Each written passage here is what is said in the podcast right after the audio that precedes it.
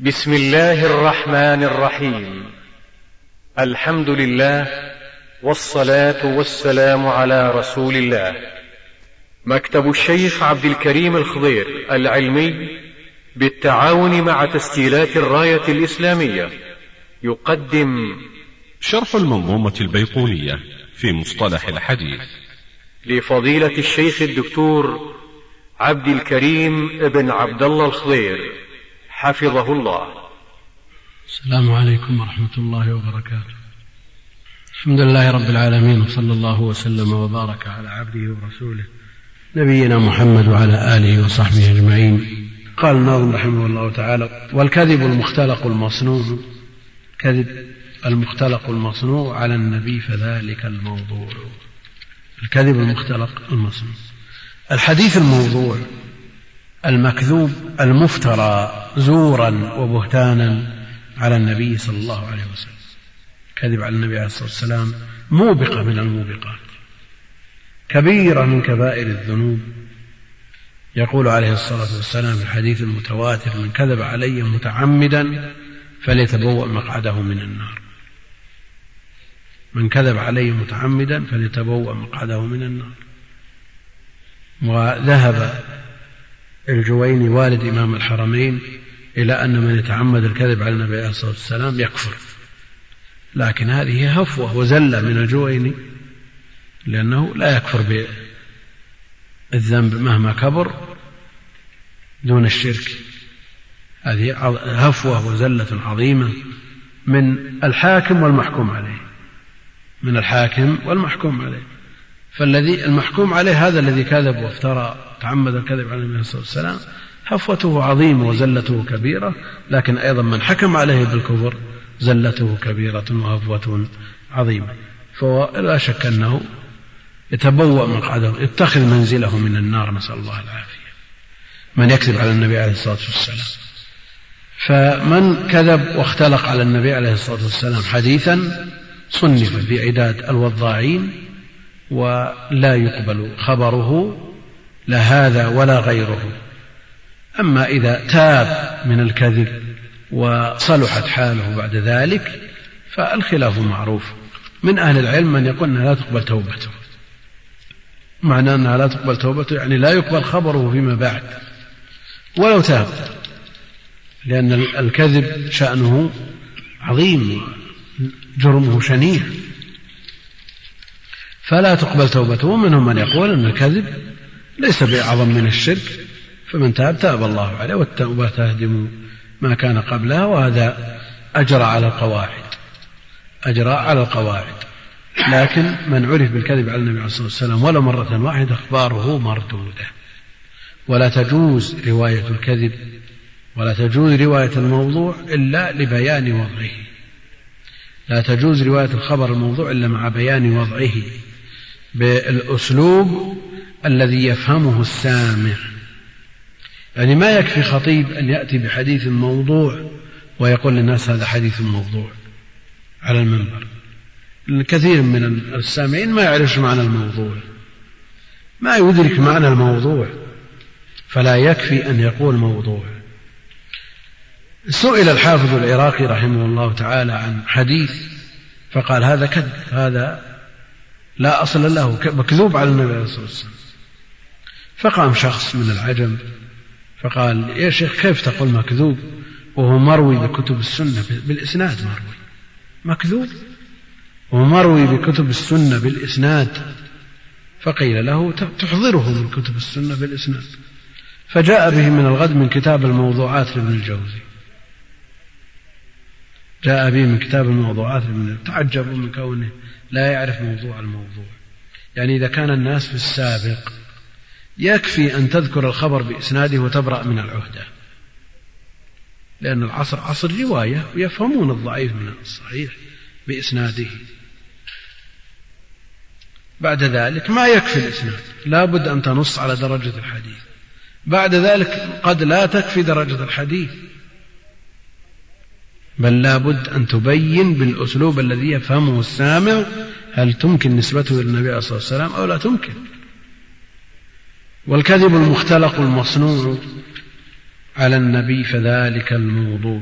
هذا هو الحديث الموضوع المختلق المفترى الملصق المنسوب إلى النبي عليه الصلاة والسلام زورا وبهتانا.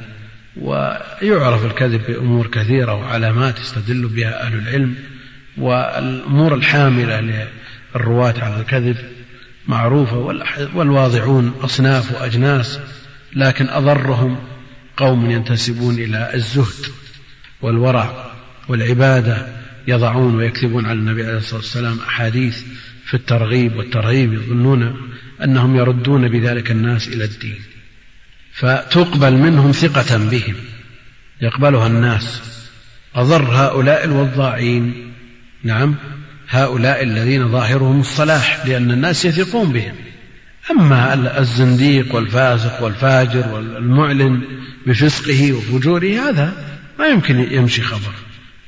ولذلك ترون أكثر ما يضر الدين زلة عالم أو اجتهاد مجتهد ليس من أهل الاجتهاد ممن ينتسب إلى الدين. أما ما يقال عن الدين من غير أهله من كفار أو منافقين أو زنادقة أو ما ما يأثر.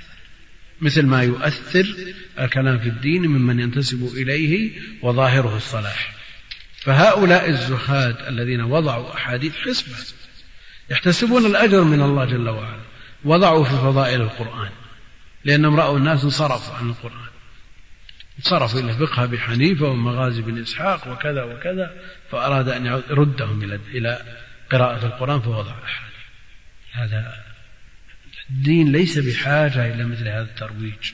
الدين كامل في عصر النبي عليه الصلاة والسلام وفي وفيما صح من النصوص غنية. فيما ثبت عن النبي عليه الصلاة والسلام ما يغنينا من أن نحتاج إلى مثل هذا. فمنهم من يبرر ويقول الرسول عليه الصلاة والسلام يقول من كذب علي ويزعم أنه ما كذب على النبي عليه الصلاة والسلام إنما كذب له. إنما كذب له. ما كذب على النبي. هذا ضلال نسأل الله العافية. إيش معنى كذب له وكذب عليه؟ هو كله كذب على النبي عليه الصلاة والسلام. بعض المفسرين يذكر الخبر الموضوع المنسوب إلى أبي في فضائل السور. منهم من يذكره جملة ومنهم من يذكره في صدر كل سورة لأنه مر على السور كلها من قرأ كذا فله كذا من قرأ سورة كذا من قرأ يضعه في مقدمة كل سورة.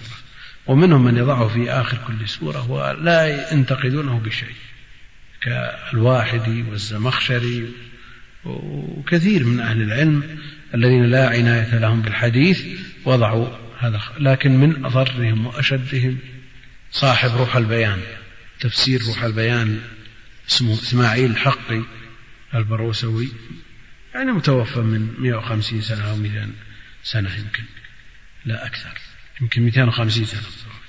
المقصود أن هذا يروي هذه الأحاديث ويبرر روايته لها بقوله يقول إن ثبتت بها ونعمت وإن لم تثبت فقد قال السابق ما كذبنا عليه وإن كذبنا له. يعني يستدل بقول أفاك. يستدل بقول وضاح مثل هذا هذا التبرير غير مقبول أبدا. ومن يورد هذه الأحاديث ولا يبين درجتها ويحذر منها فهو شريك لواضعها. من حدث عني بحديث يرى أنه كذب فهو أحد الكاذبين. الموضوعات فيها كتب. من أهم الموضوعات لابن الجوزي الذي ذكرناه واللآلئ المصنوعة. للسيوطي لكن ابن الجوزي تساهل على بعض الأحاديث في الحكم عليها بالوضع. تساهل حكم على أحاديث ضعيفة لا تصل إلى درجة الوضع. وحكم على بعض الأحاديث الحسنة بل حكم بل حكم على بعض الأحاديث الصحيحة. هذا قليل نادر لكنه موجود. يقول الحافظ العراقي رحمه الله تعالى وأكثر الجامع فيه إذ خرج لمطلق الضعف عنا أبا الفرج. يعني ابن الجوزي أورد بعض الأحاديث الضعيفة في كتابه الموضوعات بل أورد حديث في صحيح مسلم وحديث في صحيح البخاري من رواية حماد بن شاكر. أورد تسعة أحاديث في المسند أورد من سنن أبي داود وغيره. المقصود أن مثل هذا يضر القارئ. يضر بالقارئ يعني إدخال أحاديث صحيحة أو حسنة أو ضعيفة في الموضوعات يضر بالقارئ نظير الضرر الحاصل من حكم الحاكم بالصحة لأحاديث ضعيفة بل واهية بل موضوعة. فعندنا الحاكم صاحب المستدرك وعندنا ابن الجوزي في الموضوعات على طرفي نقيض. وعمل كل منهما بالغ الضرر. الحاكم حكم على بعض الأحاديث بالصحة وفيها ما هو موضوع وشديد الضعف واحد. هذا يغرر القارئ بأن يعمل بهذه الأحاديث الضعيفة. وعمل ابن الجوزي على النقيض. يجعل المسلم لا يعمل بأحاديث ثابتة. وكلا الطرفين مضر. والضرر بهذا نظير هذا. ومن الاحتياط في مثل هذا لا يمكن. ما تقول أحكم عليه بالوضع صيانة للسنة وأحتاط للسنة؟ لأنك إذا حكمت عليه صيانة للسنة فرطت من جهة وهو أنك أضعت عمل بل حكم شرعي مرتب على هذا الحديث.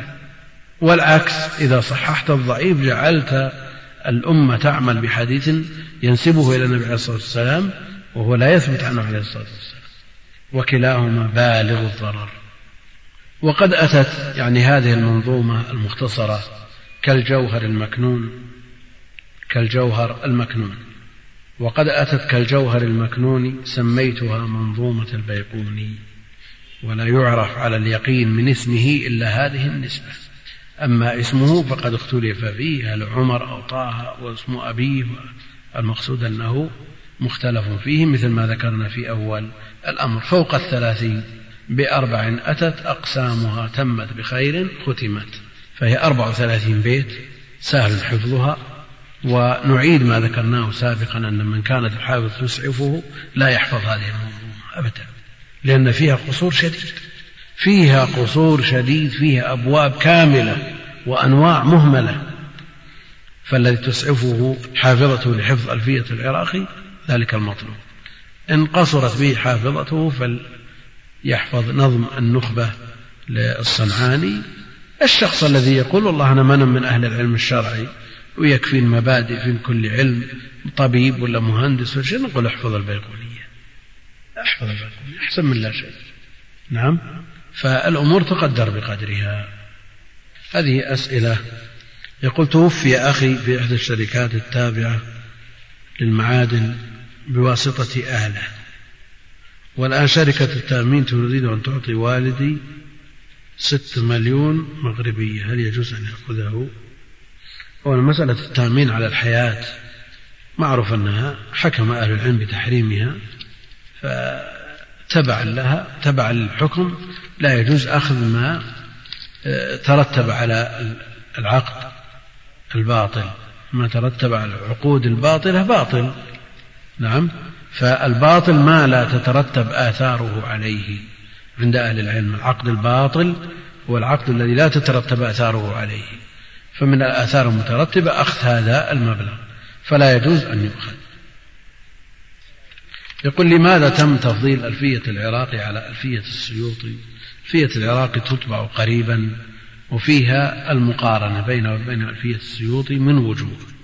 ولو لم يكن من هذه الوجوه إلا إمامة الحافظ العراقي والعلم. دين ينبغي أن تنظر عمن تأخذ دينك. فإمامة العراقي كافية في أن يعمل بكلامه ويقتدى به. أما السيوطي فليس بقريب منه. وإن جمع وإن صنف وألف وجمع وتعب فهو إن شاء الله يجر على ذلك. لكن بينهما مفاوز. الأمر الثاني أن ألفية العراقي أسهل. وأيسر وهي أصل ألفية السيوطي هي أصل ألفية السيوطي يقول السيوطي في ألفيته واقرأ كتابا تدري منه الاصطلاح كهذه يعني ألفيته أو أصلها يعني ألفية العراقي وابن الصلاح. فما دام الأصل موجود لسنا بحاجة إلى فرع. الأمر الثالث أن العراقي أسلوبه أيسر وأسمح. ويوجد من الأبيات الكثيرة التي يأخذ السيوط شطر البيت من كلام العراقي ويكمله من عنده. العراقي يهتم بالتعاريف والخلاف فيها يهتم بالأمثلة يهتم بالتقسيم يذكر الخلاف منسوبة الأقوال إلى يهتم بالأمثلة اهتمام بالغ. السيوطي زاد أنواع صارت على حساب الخلاف ونسبة الأقوال والأمثلة. وعلى كل حال ما زاده السيوطي يمكن أن يؤخذ من ألفيته وتكون العمدة ألفية العراقي إذا أتم الطالب حفظ ألفية العراقي هل له أن يطالع في شروح ألفية السيوطي؟ أما بالنسبة للمطالعة والمراجعة والإفادة فليقرأ كل شيء ويراجع كل شيء. كل ما كتب في هذا الفن يحتاج إليه. ليس معنى هذا أننا نقول يقرأ النخبة ثم مختصر ابن كثير. ثم ألفية العراقي عنه لا يقرأ الكتب الأخرى. لا يقرأ التدريب لا يقرأ توضيح الأفكار لا يقرأ لا يقرأ كل شيء.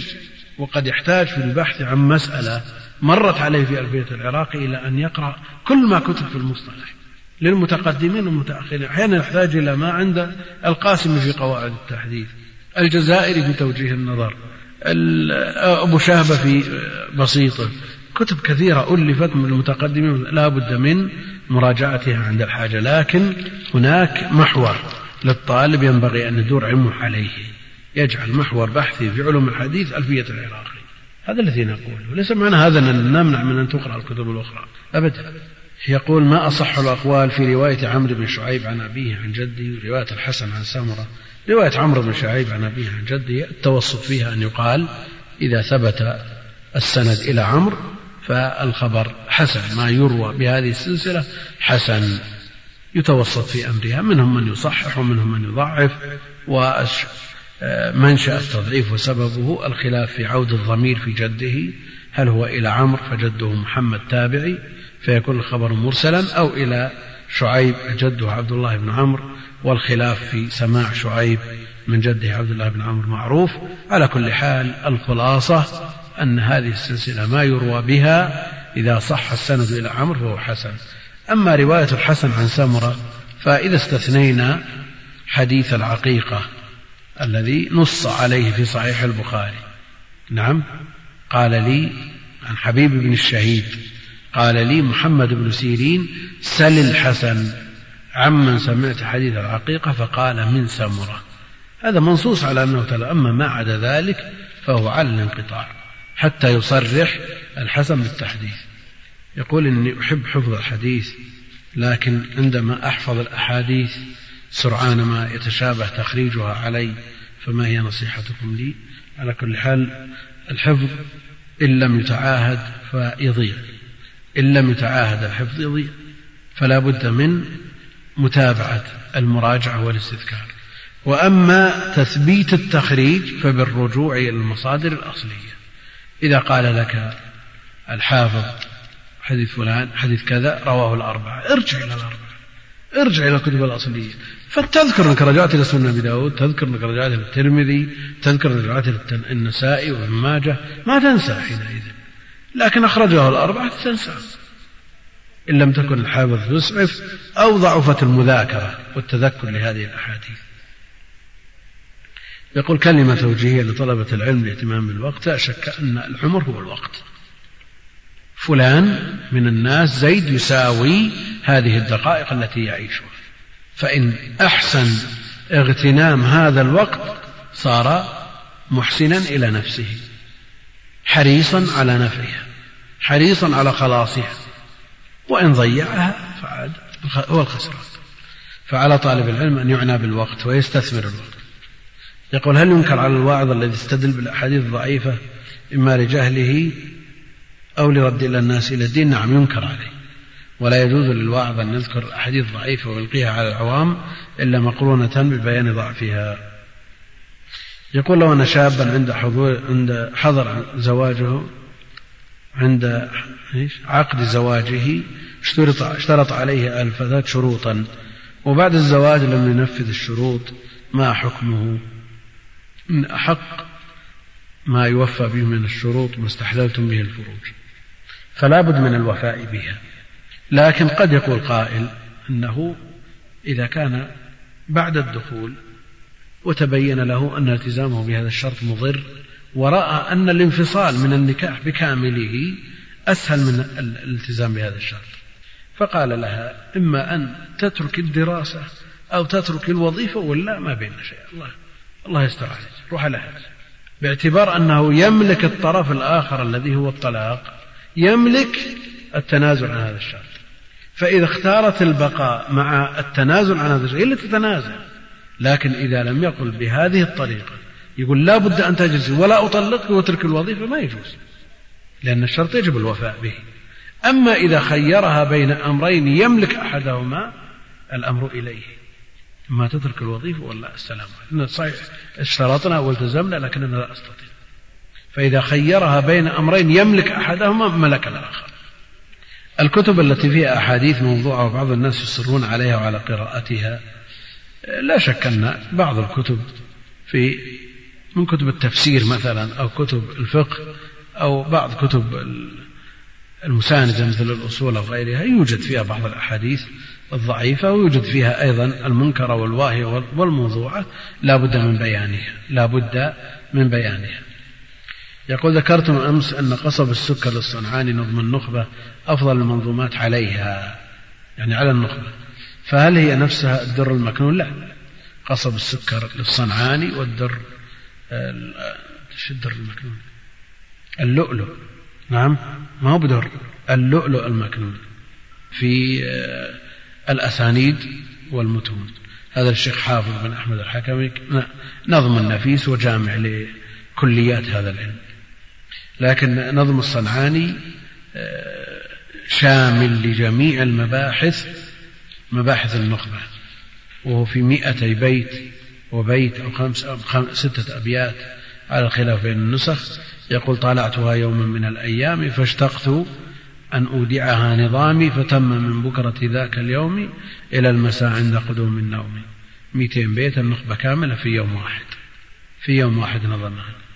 وهي منظومة متينة وفيها جل ما يحتاج طالب العلم في هذا الفن. وأدر المكنون كتاب النفيس والشيخ اجتهد رحمه الله في نظمه وجمع فيه آه، جل المطالب. وفي 340 بيت. يعني أكثر من نظم النخبة. يقول أيهما أفضل؟ أيهما أفضل من جهة الحفظ والفهم لمن يريد الاقتصار على أحدهما المحرر وبلوغ المرام؟ المحرر أمتن أمتن من البلوغ وأحكام ابن عبد الهادي بالنسبة لتعليل الأحاديث والتنبيه على بعض الأمور آه، من حيث الصناعة الحديثية لا شك أن المحرر أمتن. لكن يشكل عليه أنه ما خدم يعني ليس له شرح مطبوع. روح المسجلة عليه قليلة بينما البلوغ كتاب مطروق ومعروف يعرفه العلماء كلهم وشرحوه شروح مطبوعة يعني ما يشكل على طالب العلم شيء لكن لو انتشرت شروح المحرر كانت العناية به أجدر. يقول ما رأيكم تيسير مصطلح الحديث بالطحان؟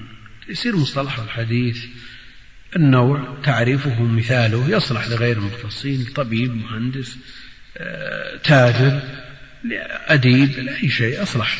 باعتباره واضح تعريفه مثال ينفع لكن طالب علم يريد أن يؤصل نفسه لا يتربى على كتب المعاصرين أبدا. لا بد من الرجوع إلى كتب المتقدمين. يقول الإمام أحمد رد حديث ابن عباس في الطلاق في مسلم بأن فتوى على خلاف ذلك فهل هذه علة قادحة؟ لعل الإمام أحمد رجح. رجح بفتوى الصحابي وإلا فالأصل المعول على المرفوع. وش حديث ابن عباس في الطلاق؟ إيه معروف. إمضاء عمر. يعني. ما صحت قاعدة العبرة برواية الصحابي لا برأيه نعم الجمهور على هذا. أن العبرة بما روى لا بما رأى. العبرة بما روى لا بما رأى. إذا اختلف رأيه عن روايته. نقول من عالم الحديث رواية ودراية؟ يعد ابن باز والألباني الذي تنصحون بالفائدة منه من كتبه؟ كلاهما. كلاهما من أهل الحديث والعناية بالحديث وهما مجتمعان مجددان لهذا العلم. الألباني فيما يخص الرواية والشيخ ابن باز رحمه الله فيما يخص الدراية. ولكل منهما نصيب مما ذكر للآخر. يعني الشيخ الألباني مع عنايته بالرواية له أيضا يد في الدراية لكن هو في الرواية أظهر. والشيخ باز على العكس؟ يعني عنايته بالاستنباط والاستدلال والتفقه من السنة والعناية بها ونشرها وقراءتها وإقرائها هذا معروف من الشيخين رحمهم الله.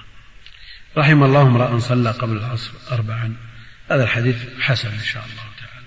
يقول إذا صلى أحدكم ركعتي الفجر فليضطجع عن يمينه. هذا معروف من فعله عليه الصلاة والسلام. معروف من فعله عليه الصلاة والسلام. أما الأمر به الأمر به حكم شيخ الإسلام رحمه الله تعالى عليه بأنه شاذ. ما سبب تسمية الجويني بإمام الحرمين؟ لأنه صلى في الحرمين ودرس في الحرمين. يقول ما موقف طالب العلم المبتدئ من اختلاف العلماء حول صحة حديث أو ضعفه؟ آه، بالنسبة للمبتدئ حكمه حكم العام فرضه التقليد. فعليه أن يسأل أهل العلم يسأل من يثق بعلمه فيرجح له كالمسائل العملية. ما صحة الحديث الوارد في قول المسلم بعد صلاة الفجر والمغرب لا إله إلا الله وحده لا شريك له الملك وله الحمد يحيي ويميت على كل شيء قدير عشر مرات. هذا هذا حديث مضعف عند جمع من أهل العلم لكن له طرق تدل على أن له أصلا. يقول أيها أفضل حفظ المتون قبل شرحها أم بعدها؟ الأصل أن الحفظ يتقدم لا سيما إذا كان على عالم يقوم اللفظ. لا شك أن الفهم يعين على الحفظ لكن استغلال أول الأمر مع صغر السن وقلة المشاغل استغلاله بالحفظ أولى.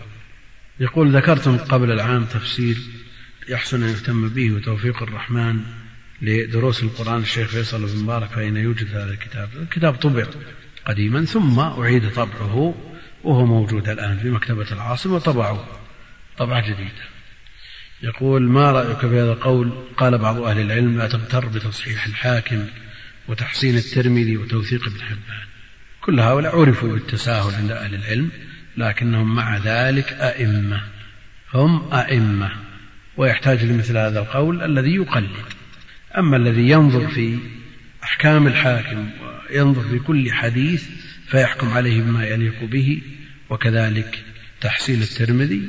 وإذا كان أيضا من أهل النظر في الرجال ونظر في توثيق ابن حبان وعرضه على أقوال الأئمة هو قول من أقوال الأئمة يقارن بأقوال الأئمة. وإذا كان الطالب متأهل للنظر يحكم على كل راو على كل حديث بما يليق به. يقول في النسخ التي عندنا فاحش الغلط يعني بعد مؤتلف ومختلف متفق الخط فقط في النسخة التي قرأت فاحش الغلط ويقول عندهم آه، فخش الغلط. نعم فخش الغلط هذا أولى هذه أولى وأدق. وإن كان يفهم هذا من العبارة الأولى لأن من يغلط في هذه الأمور غلطه فاحش. نعم لأن هذه الأمور لا يليق بطالب العلم الجهل فيها ولا يسعه الجهل فيها. لكن فخش الغلط هذه أولى في نظري. يقول ما كان على شرطهما ولم يخرجا هل يدخل في الصحيح لغيره نعم قد يوجد في الصحيحين لا سيما مسلم لأنه يجمع الطرق في باب واحد يوجد فيه الصحيح لغيره يعني لو نظرنا بمفرده لوجدنا في إسناده من تكلم فيه بضرب من التجريح الخفيف بحيث لا يصل إلى درجة الصحيح لذاته. لكن مع مجموع الطرق التي يريدها الإمام مسلم وكذلك البخاري بالنسبة لبعض الرواة يكون صحيحا لغيره. المقصود أنه يصل إلى درجة الصحيح. ما معنى كل شيء بقدر حتى العجز والكيس؟ يعني العجز والكيس مقدر على الإنسان أن يكون آه، عاجزا لا يخدم نفسه فضلا عن غيره وإن كان سليم الأطراف الناس يتفاوتون في هذا. وبعضهم كيس فطن يخدم نفسه ويخدم غيره. ويحزم على نفسه ويسعى إلى ما ينفعه وينفع غيره. ما معنى كل شيء بقدر حتى العجز والكيس؟ يعني العجز والكيس مقدر على الإنسان أن يكون آه، عاجزا لا يخدم نفسه فضلا عن غيره وإن كان سليم الأطراف الناس يتفاوتون في هذا. وبعضهم كيس فطن يخدم نفسه ويخدم غيره ويحزم على نفسه ويسعى إلى ما ينفعه وينفع غيره. كل هذا أمور مقدرة على الإنسان. يقول من كانت عنده نقود أمانة فهل له أن يتصرف بها بدون إذن صاحبها حيث بالإمكان إرجاعها؟ أولا إذا كانت أمانة ولم يفرط فيها ولم يتصرف فيها هذه لا يضمنها إذا تلفت لكن إذا تصرف فيها مع غلبة ظنه أنه يعيدها إلى صاحبها متى ما أرادها على أن يضمنها.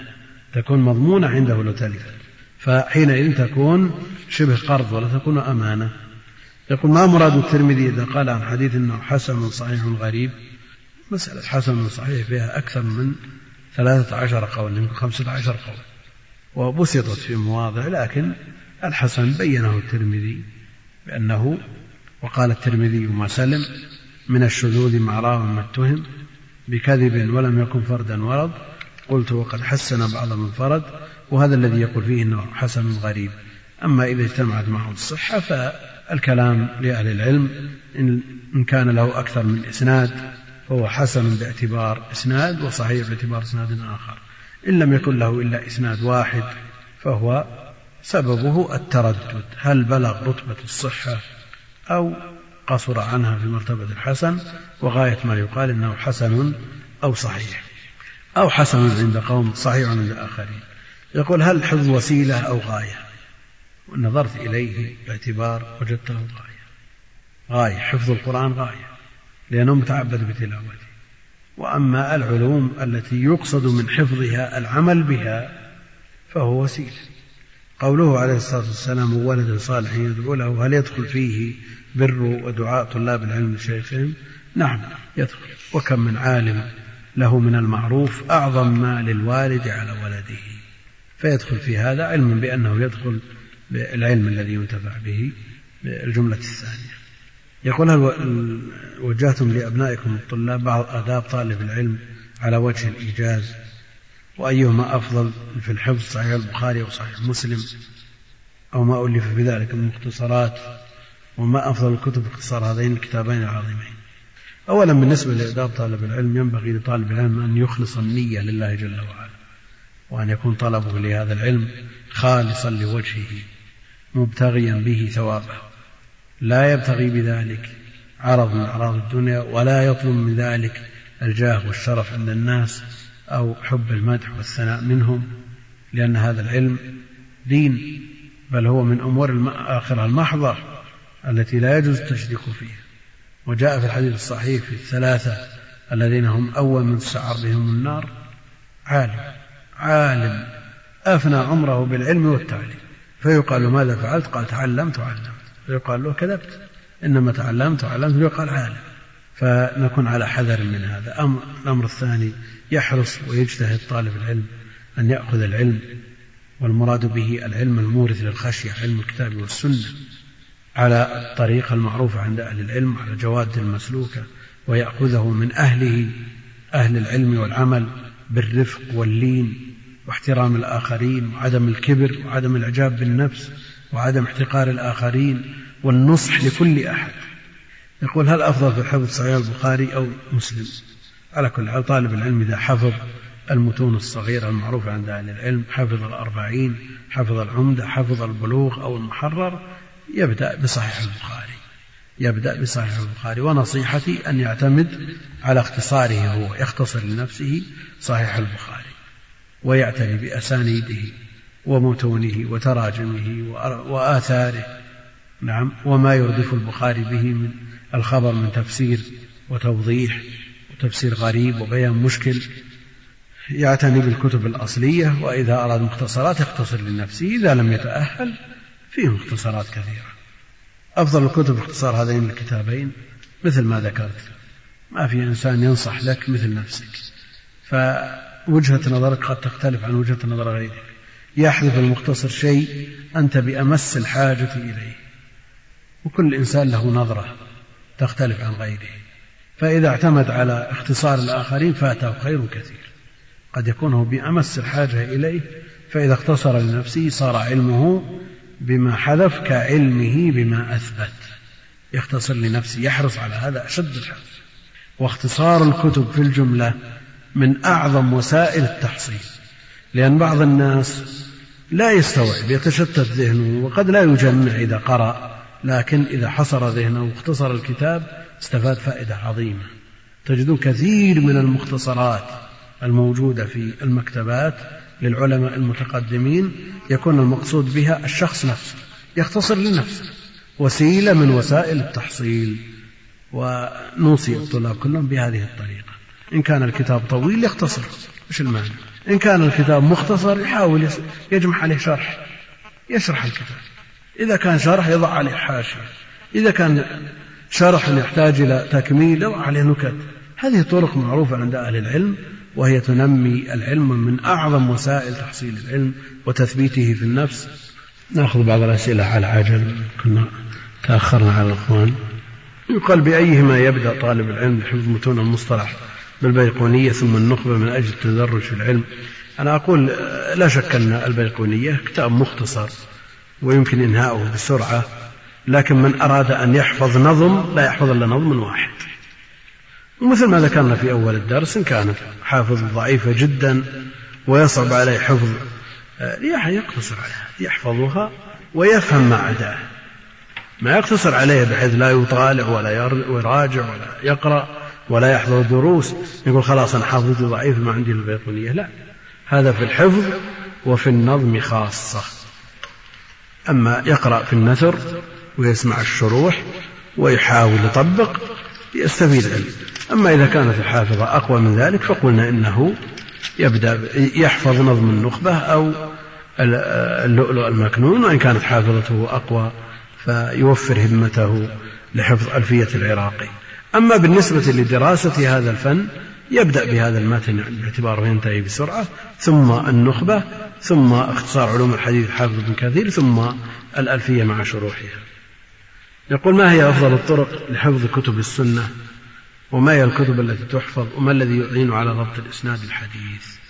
طيب أولا الكتب التي تحفظ في بداية الأمر المتون الصغيرة كالأربعين ثم العمدة ثم البلوغ ثم بعد ذلك يعنى طالب العلم بالمطولات المسندة وهذا ذكرناه في المقدمة. والذي يعين على ضبط الأسانيد أسانيد الحديث حفظ السلاسل المشهورة التي يحفظ بها عدة أحاديث. فمثلا تأتي إلى تحفة الأشراف. تجد إسناد واحد تحته مئة حديث أو أكثر من مئة حديث. تحفظ هذا الإسناد ثم بعد ذلك ترتاح من مئة حديث بأسانيدها. تتتبع هذه المتون في أصولها. فتحفظ هذه المتون بالسند الواحد الذي حفظته. فإذا حفظت السلاسل المشهورة يكون عندك رصيد لأحاديث كثيرة جدا بأسانيد قليلة ثم بعد ذلك تضيف على ما حفظته شيئا فشيئا إلى أن يحصل عندك ملكة في هذا الباب. يقول نسمع في إذاعة الراديو في السيارة ونشاهد في التلفزيون أحاديث مرارا وتكرارا فهل يوجد انتباه مشايخنا وعلماء على صحة هذه الأحاديث؟ إذا اشتبه حديث علي أو سمعت ورأي الحديث عند الكتب والمنشورات وغيرها فماذا أفعل؟ على كل حال إلقاء الأحاديث الضعيفة من غير بيان لضعفها لا يجوز. ولذا يقول النبي عليه الصلاة من حدث عني بحديث يرى أنه كذب فهو أحد الكاذبين. وفي بعض الروايات يرى أنه كذب لكن يرى أنه كذب هذه أعم. ولم ولو لم يراه هو. يعني مجرد أن يظن أنه كذب لا تحدث به. لا يجوز لك أن تحدث إلا بما تثبت منه. يقول ما التعريف الذي استنبطه المتأخرون للحديث الحسن؟ عرفه الحافظ بن حجر وغيره بأنه ما يرويه العدل خفيف الضبط بسند متصل غير معلل ولا شاذ. هذا هو الحديث الحسن عنده. يقول هل الأكل من المطاعم السريعة الآن التي على جوانب الطرق يعد خان من المروءة؟ هم يقال أن العرف قد تغير. نعم قد تغير. ويوجد من الأخيار من يأكل لكن إذا أمكن أن يأكل في مكان بحيث يختفي عن أنظار الناس فهو أولى. أما إذا كان على طريق ولا وجد مكان مناسب له هذا لا بد منه. وهل يليق بطالب العلم الأكل فيها أفتونا هذا في المدن ينبغي أن يكون بمعزل من الناس. وإذا رأى الناس أكثر من هذا ووجد من الناس من غير نكير صار عرفا وعادة عندهم. والمسألة عرفية. يقول ما هي الطريقة المثلى للاستفادة من صحيح البخاري؟ هل بقراءته مجردة دون مراجعة الشروح أو بمراجعة الشروح وهذا يحتاج إلى وقت؟ هذه المسألة ذكرناها بشيء من التفصيل بشريط أسماء الإخوان معالم في طريق الطلب. يراجع ففيه كيفية الاستفادة من صحيح البخاري إن شاء الله تعالى. يقول شاهدت على أحد جدران المدينة لوحة تتحدث عن العلم بالعمل كالشجر بلا ثمر هذا صحيح لأن الثمرة المقصودة من العلم هي العمل. فالعلم الذي لا يعمل به وبال على صاحبه مثل الشجرة التي تضيق عليه وتأخذ جهد ومال وهي ما لها قيمة. يقول ذكرت لنا إخفاء العمل إذا تيسر فهل نخفي رفع الصوت عند الانتهاء من الصلاة المفروضة ابتداء من التسبيح هذه المشروع الأمور المشروعة التي تشرع للناس كلهم بحيث لا يمتاز بها ويختص بها أحد عن غيره. نعم مما يظن فيه الخير بسببه هذا مشروع للناس كلهم.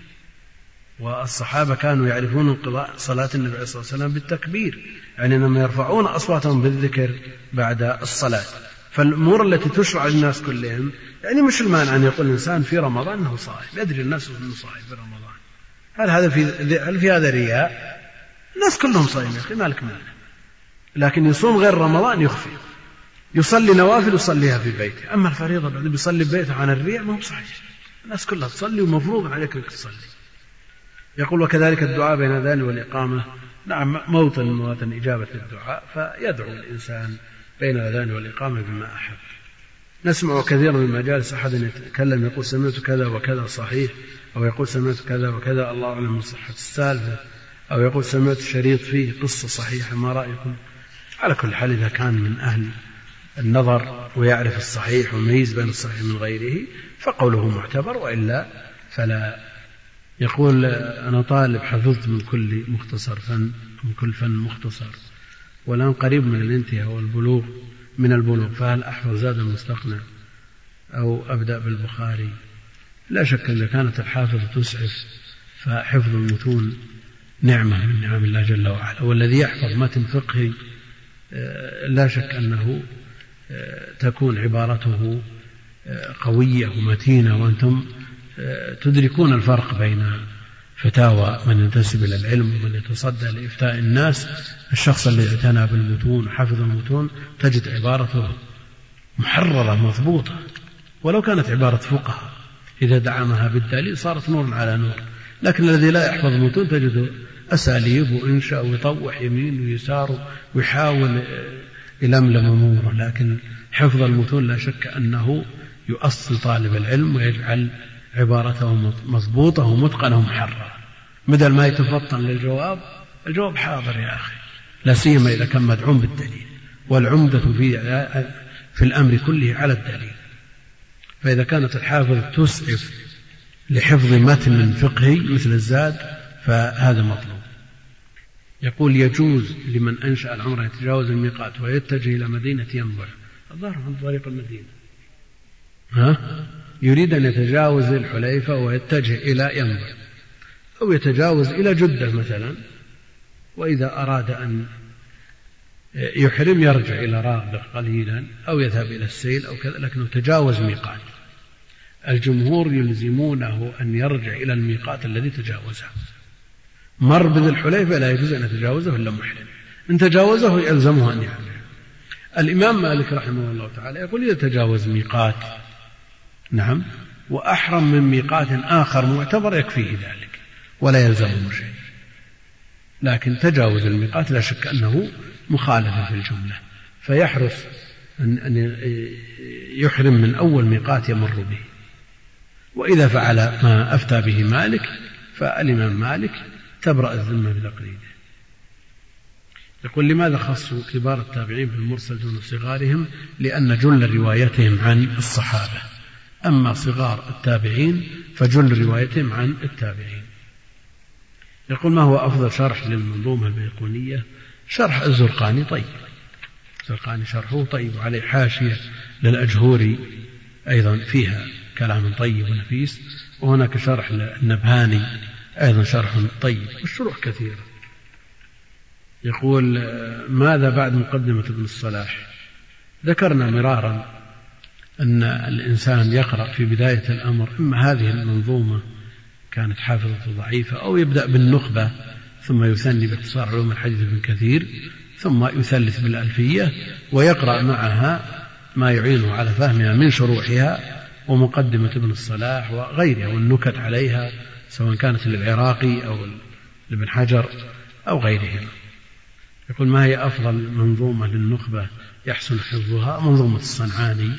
جيدة خاصة بالسكر منظومة متينة وأيضا تقي الدين الشمني له نظم للنخبة طيب والغزي أيضا له نظم. النخبة نظمت نظم كثير لكن نظم الصنعاني طيب جدا. يقول ما الحكم على المدلسين في الدرجتين الأولى والثانية؟ ولماذا هؤلاء احتمل الأئمة تدليسهم إما لإمامتهم أو لقلة تدليسهم في بالنسبة لما رووا لأن تدليسهم نادر. تدليسهم نادر بالنسبة لمروياتهم مع إمامتهم احتمل الأئمة تدليسهم الله أعلم. وصلى الله وسلم وبارك على عبده ورسوله نبينا محمد وعلى آله وصحبه أجمعين.